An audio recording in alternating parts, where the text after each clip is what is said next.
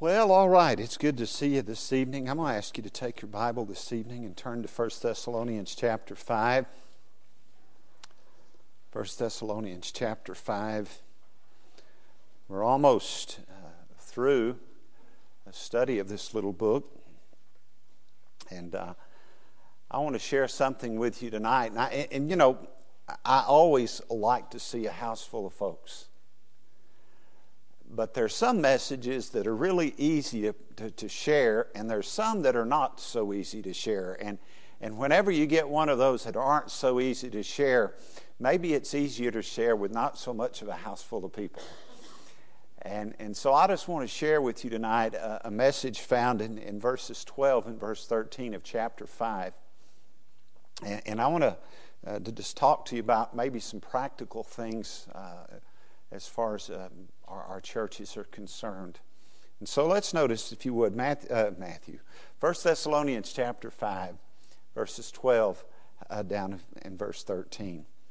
Paul says, And we beseech you, brethren. Now, he's talking to church folks here because he's talking about brethren here.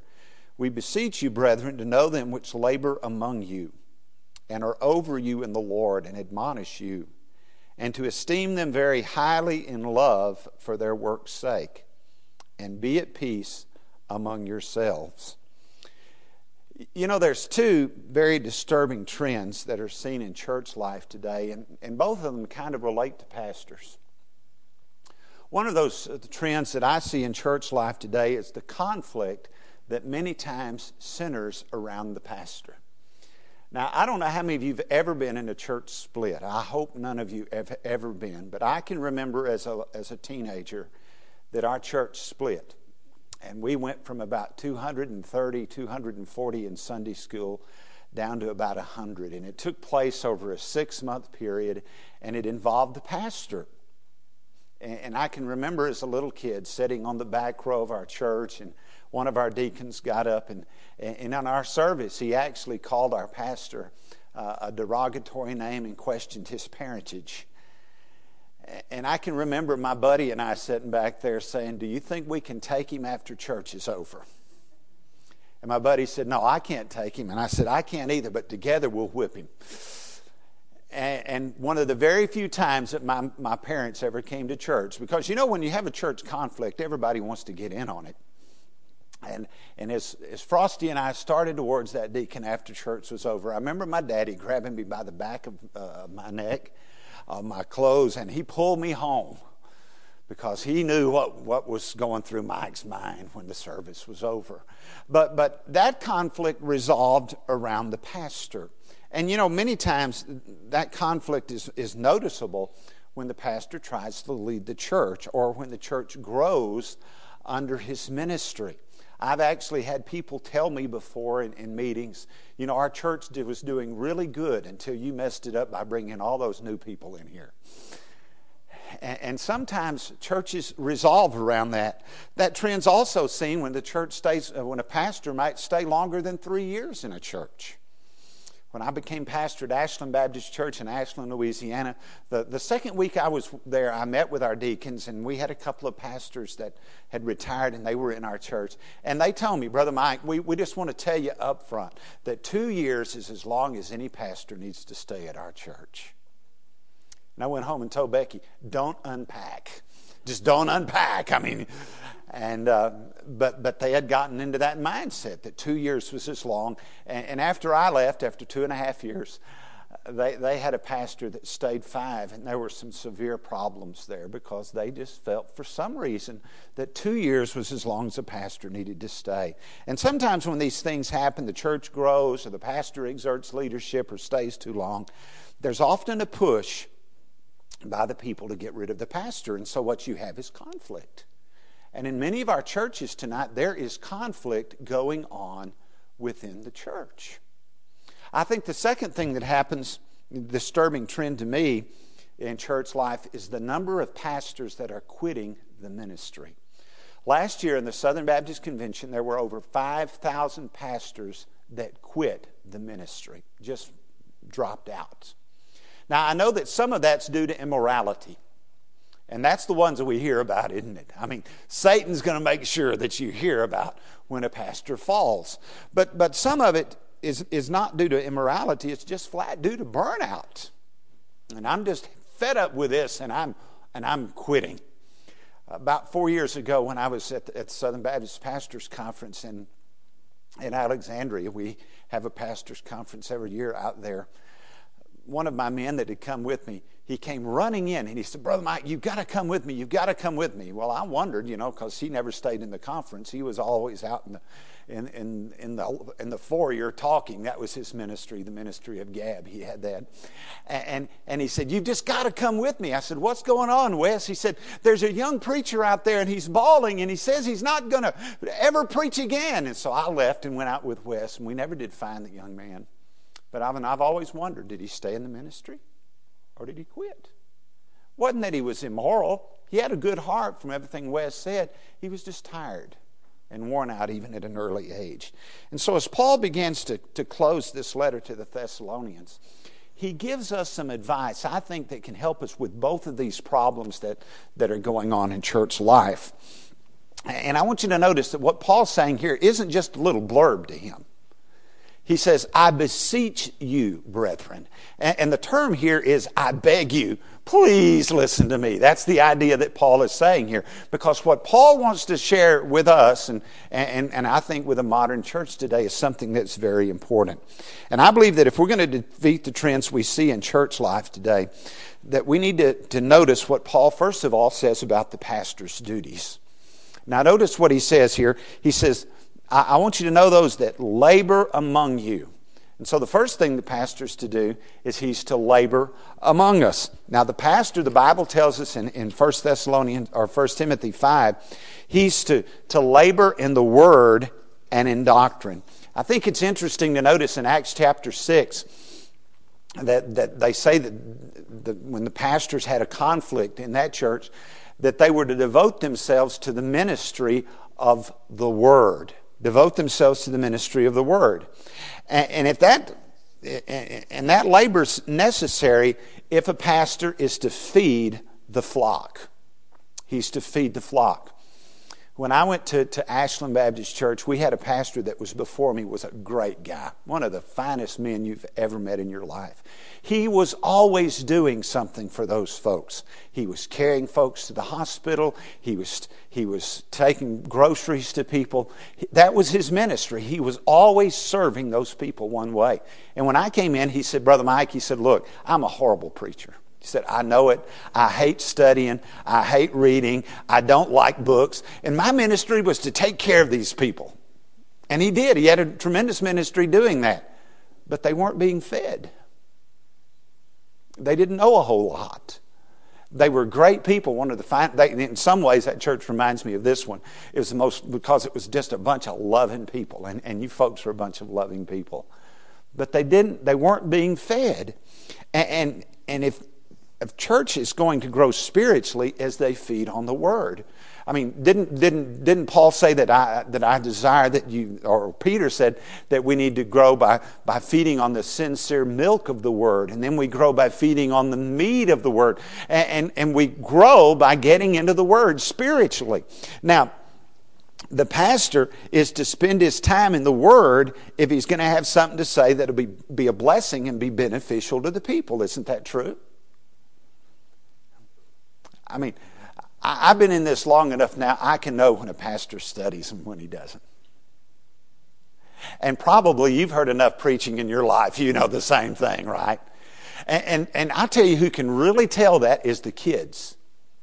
We can fool adults, but you never fool kids.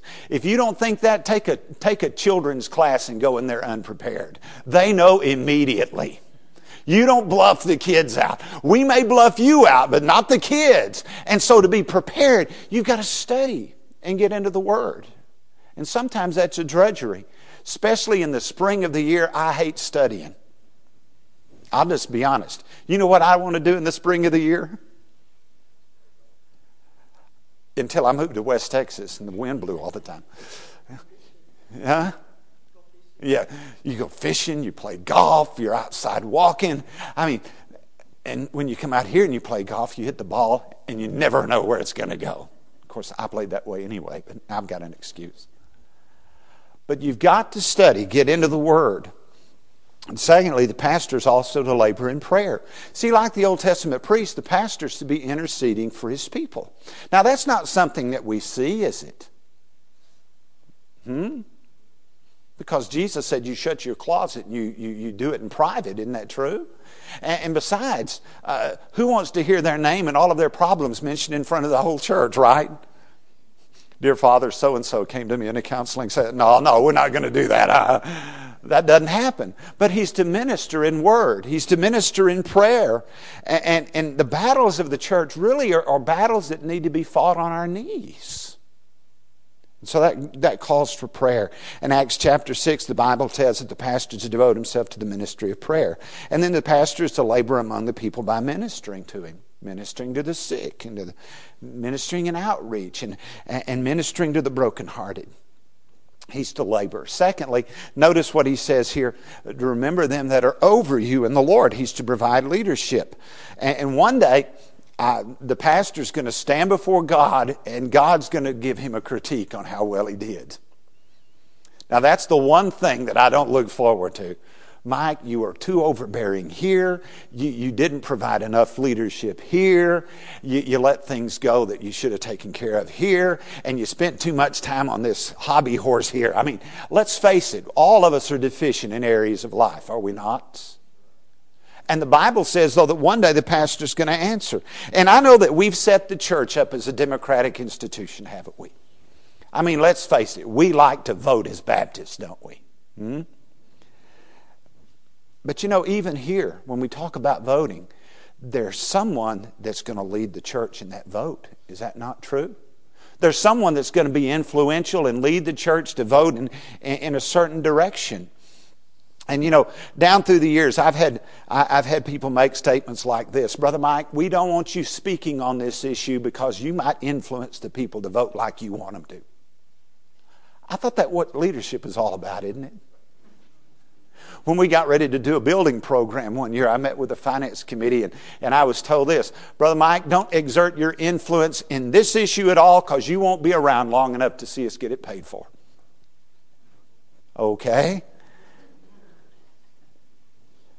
And I've even had somebody say this one time Brother Mike, I know you're trying to lead the church, and I know that the Bible says that, but we don't care what the Bible says. I can laugh about it now, but I didn't then. You know, and most pastors have this dilemma. I, I, don't want my people mad at me, but I want to do what God wants me to do. And that's the great conflict in most churches tonight. And I think Bryant and Shirley can probably relate to that more than anybody else in here. That's the great conflict. But the pastor's to lead the church. And then notice he's to admonish the flock here. He's to admonish the flock. Preaching's to be a priority. And preaching, uh, the, the pastor needs to encourage and motivate, sometimes rebuke, and sometimes instruct. Now, I, I, want you to notice the attitude, though, that the church needs to have towards the pastor. Now, now, back up to verse 12 and notice what he says. We beseech you, brethren, that you know them that labor among you. You need to know the pastor. That's the idea here. And that means that the pastor's to be more than just the hired hand. Now, many of our churches today, the pastor is just the hired hand and he's the permanent visitor. Come on, let's be honest about it. But the church is to make the effort to get acquainted with the pastor and develop a friendship with him. That's the idea. Now, by getting to know him, the text also carries the idea about allowing him to be himself. See, God works through personalities, does he not? Now think about it tonight. Look around. Just look around. Go ahead. Everybody in here has a different kind of personality, don't they? How many of you are quiet? Have a quiet personality? Kale, Dennis, Rita. No, Zach, you don't have a quiet personality. How many of you are loudmouths? I'll raise my hand on that one. A few of us are like that. How many of you just naturally have the personality that you have to fight being discouraged? Anybody here like that? You're just, your temperament is just that you, you wake up in the morning wondering what's going to happen next. Some of you are like that. Some of you are, are, are, you know, go to the mirror in the morning and you look in the mirror in the morning and say, Good morning, world. I had a guy I roomed with in Bible college, and every morning at about 5:30, he would go to the mirror and say, "Good morning, Bo. It's a wonderful day." Shut up. God works through personalities. And one of the things about, about getting to know a person is letting that person be themselves. Because, see, folks, if you're trying to be somebody you're not, you're living a lie. And one of the one of the worst things that you can do to a preacher is try to make him be somebody he's not. I had a guy in our church for several years. Uh, you know, he'd come up to me and said, "You know, brother Mike, if you could just preach like Charles Stanley, our church would really take off and grow." And I heard that so long. Finally, one morning he came out and said, Brother Mike, if you were just like Charles Stanley, and I stopped him, if I was just like Charles Stanley, I'd be in Atlanta, Georgia, making three times as much money as I'm making here. He never said that to me again. We've got to be ourselves, do we not? We've got to know who we are and be ourselves, and the church should let their pastor be himself. I think also a church should get to know their pastor so they can know his heart of ministry. God calls people, I, I, think, in ministry to do different things. God never called me to be a megachurch pastor. He, he just didn't call me to do that. And, and I'm kind of glad I'm not a CEO type personality.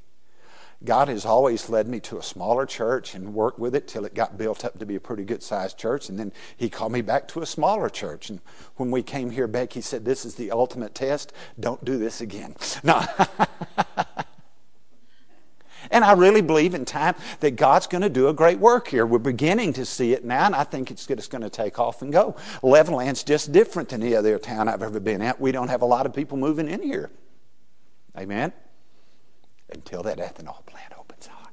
No, but, but, you know, everybody's different. And, and if a person don't know what their pastor's heart is, they can get confused about where he's trying to lead them. Some pastors, their heart's missions. Every Sunday, you're going to hear a sermon about missions. Isn't that right? Some pastors' heart's evangelism. Every Sunday, you're going to hear them talk about get people in here, win people to Christ, bring them into the church.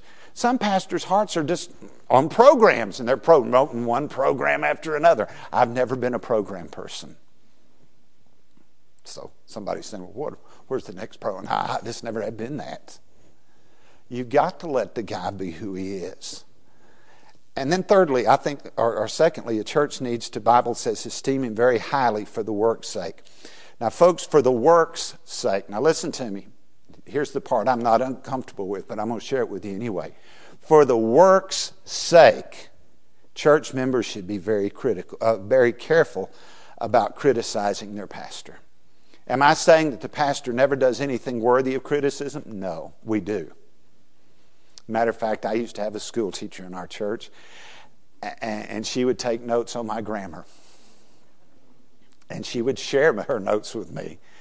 But she didn't try to hurt at all. She was just trying to be very, uh, it was constructive criticism. Brother Mike, you'd be a much more effective preacher if you'd quit using this term and this term. And every time I used to preach several years ago, everything was prefaced by bless your heart. You don't hear that much anymore, do you? After the 43rd criticism, I know. We do sometimes deserve criticism. But if there's a need to rebuke the pastor, it needs to be in private. And here's the reason why for the work's sake.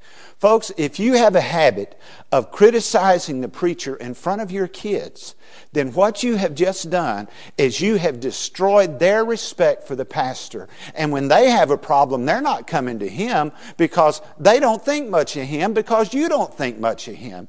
And if you have continually done that down through the years, when they get old enough, they're not going to respect any preacher and they'll drop out of church. And that's what's happened to a lot of our kids, isn't it?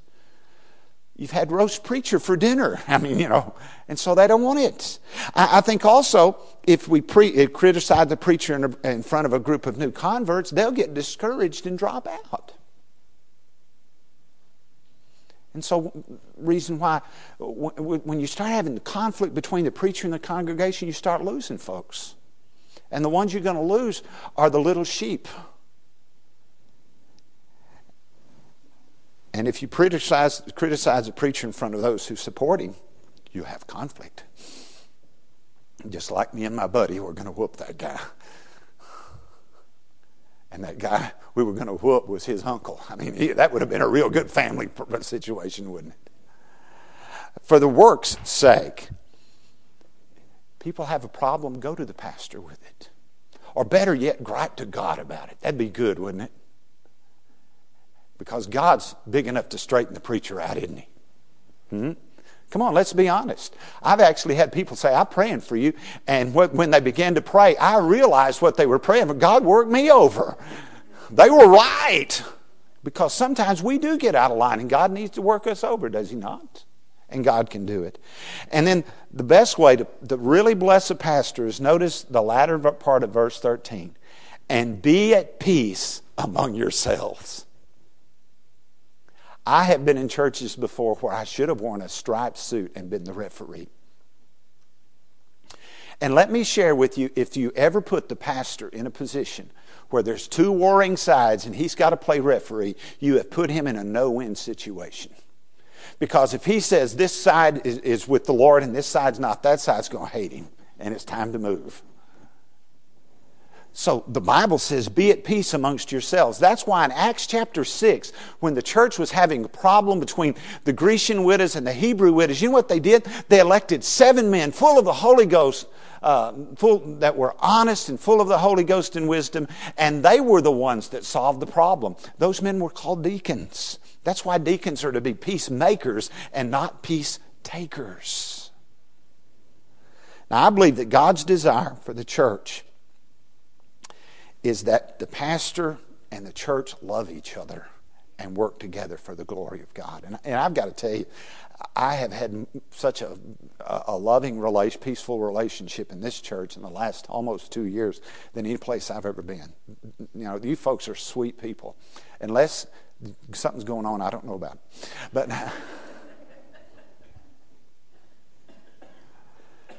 But God never tended the adversarial situation we see in many of our churches.